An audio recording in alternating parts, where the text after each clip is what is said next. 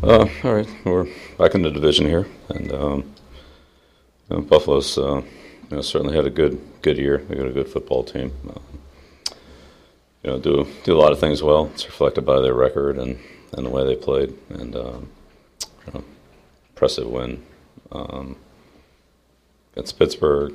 Uh, certainly against Dallas on on a short week down there in Thanksgiving. Um, you know, came down to the last play against the Ravens, so. They have a good, really good offense, good defense, good in the kicking game. Um, you know, a lot to get ready for. Some carryover from the first game, but that was a long time ago. And there's quite a few say differences between now and then. Uh, some players we hadn't seen or didn't see then that we'll probably see now. Um, Singletary, you know, or if Knox, Kroft, so forth. So um, that'll be a big, big challenge for us here, and you know, hopefully have a good week and be ready to go. If you have questions, I'll call them. Mike Reiss? Today, um, you're in the field house, which is unusual. Um, is that more, uh, how does the field house help you get, accomplish what you want to get accomplished today versus outside? Is it Yeah, weather? we're in a little different schedule this week because of the, normally I wouldn't practice on Tuesday, so two days after the game, but I feel like that was the best thing to do this week, so that's what we're doing. Where it's so unusual that you're in there, like, does that facility serve its purpose for you? Like, could you envision yourself without it, I guess? I mean, I know not every team has indoor, that sort of piqued my curiosity. Yeah, for what we're doing today, it's what we plan on doing anyway. Tom Keegan? Uh, You've had a number of big special teams plays this year, a lot of blocks, et cetera. Does it, that kind, kind of feed on itself and guys get even more fired up about being a part of that when that kind of stuff happens? Yeah, I think we have a lot of confidence in that unit. Uh, you know, we we missed a few, uh, missed one, missed probably three or four, um, missed one last week. So we'll just keep working on it. Uh, there's, you know, there's always it's tough play offensively or for the punt team, however you want to look at it. You know, execute and protect and you know get it off cleanly and still have a really good punt. So uh, there's something to be said for putting pressure on the specialists there, but also return them too. So there's definitely a place for both. We'll, we'll just we'll keep working on all of it. It's all all part of, all tied in together. Mike Giardi? What sort of strides have you seen Josh Allen take from when you saw him back in, whatever that was, late September, early October, to now? Yeah, he's good then. He's good now. Decision making, has that improved? Oh, I know that's something that they were, they've harping on there for him. Yeah, he's made good decisions. They've won. Jake Levin? How- You good? Uh, Henry McKenna?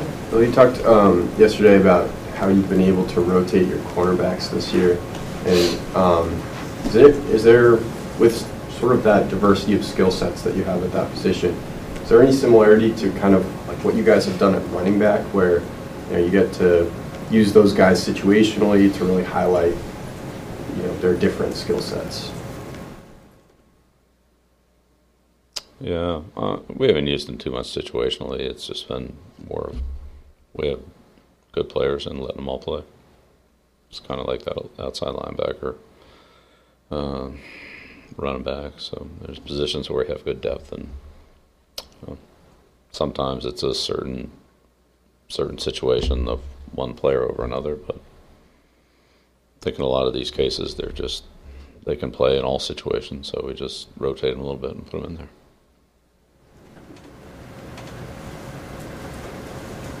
Joel?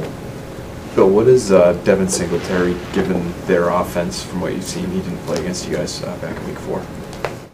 He's got good quickness. Um, he's in there on all downs. Uh, he's got some speed to the outside, good quickness to make guys miss. He's involved in the passing game. He's got you know, he's twenty some catches, whatever it is. So it's a three down player. Andrew Callahan? Uh, Bill, So when sorry, uh, so you know when they've been going no huddle, which they've done that in some games, then certainly it benefits you to have the same back on the field, and not have to not just sub backs, you know, and situationally. So he's given them that. I don't know if that's the reason or not, but that's just the way it's worked out. Sorry. Um, I'm curious, when understanding every defensive back is different, is there much room to develop ball skills specifically as a skill once a player enters your program, or is that something that might be a little bit more innate than you can actually develop?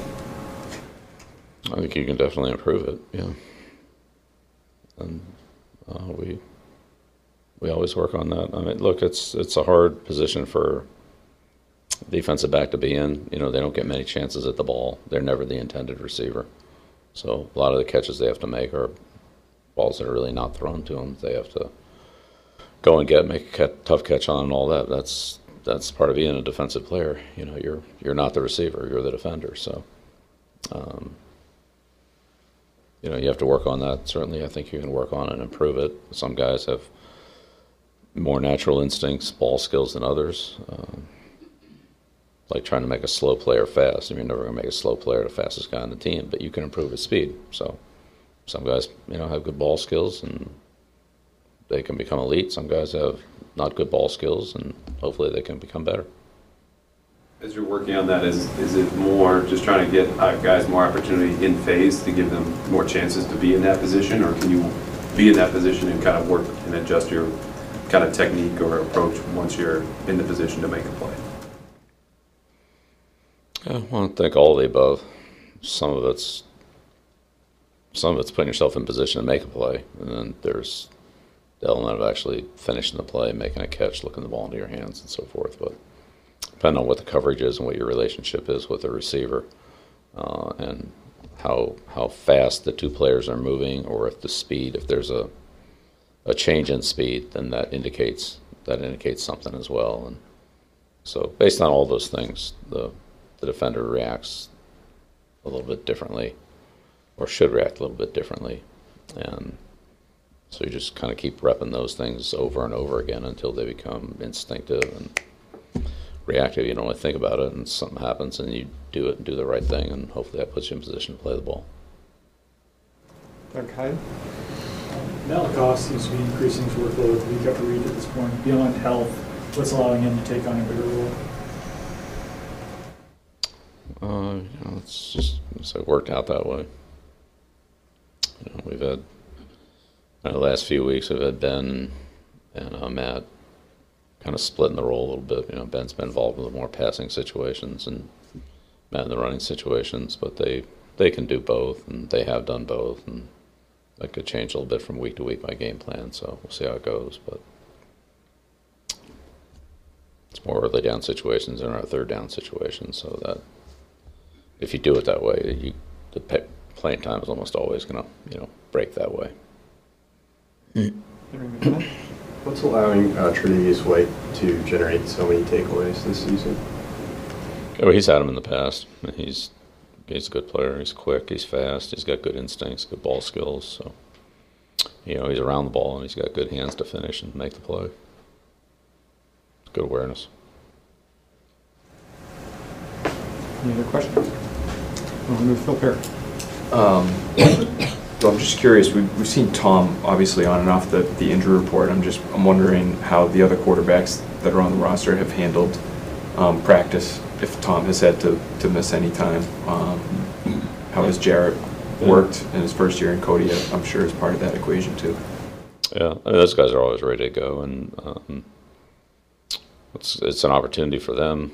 Um, you know, it's hard to practice three quarterbacks, but um, and there have been a couple examples where Tom uh, hasn't been able to do a lot this year, so that's given uh, Stid an opportunity to go with the first group and you know run our plays and run our offense, and that's been good for him. It's given Cody an opportunity to run more of the scout team plays because Jarrett's not taking those, so it's you know, and again, quarterbacks are always looking for more work, so.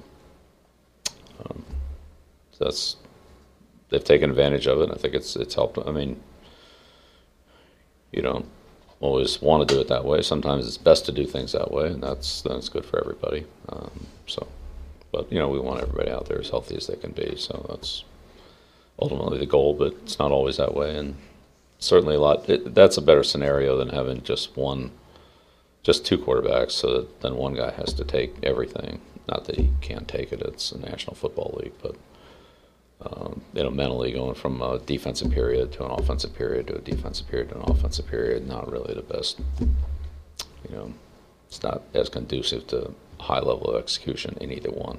So, but sometimes that's what it is, and so you have to adjust. Can you get a good sense from how, uh, can you get a good sense of where Jarrett's at by how the team responds to him in those practice situations? We can evaluate. Sure, we can evaluate everything he does. That's what we do. Yeah, we evaluate it exactly. With Mike Reiss. And just to build off the topic, sometimes on the road games, and even we've seen Mick working with Cody, um, like before the game. I don't even know if you're familiar with that, but what has Mick done to help Cody in terms of that extra work that we usually see out on the game field? Right. Well, you know, mix.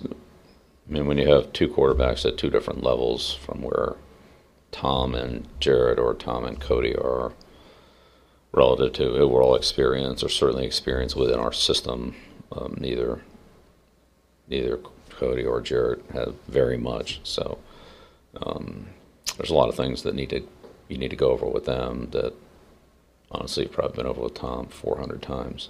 So um, try to be a little more efficient with it to work with those guys. And Jarrett's been here a little longer than Cody has, but at the same time, you know, he can, you know, use the the review or the uh, maybe it's another some finer points that didn't get covered the first two or three times. Maybe something comes up the next time based on an experience or a situation or something that's happened on that play or in that uh, in that scenario that wasn't talked about earlier that um, you know brings up a question or another coaching point. So you just you know try to work with all players, young players. It's like that at every position. Honestly, there's guys at every position that have a lot of experience, and there's guys at that position that don't have very much. And you, know, you don't want to talk down to the guys that have a lot of experience, and you don't want to talk above the guys that really don't know what you're talking about. So there's times you have to try to, as a teacher, bridge that.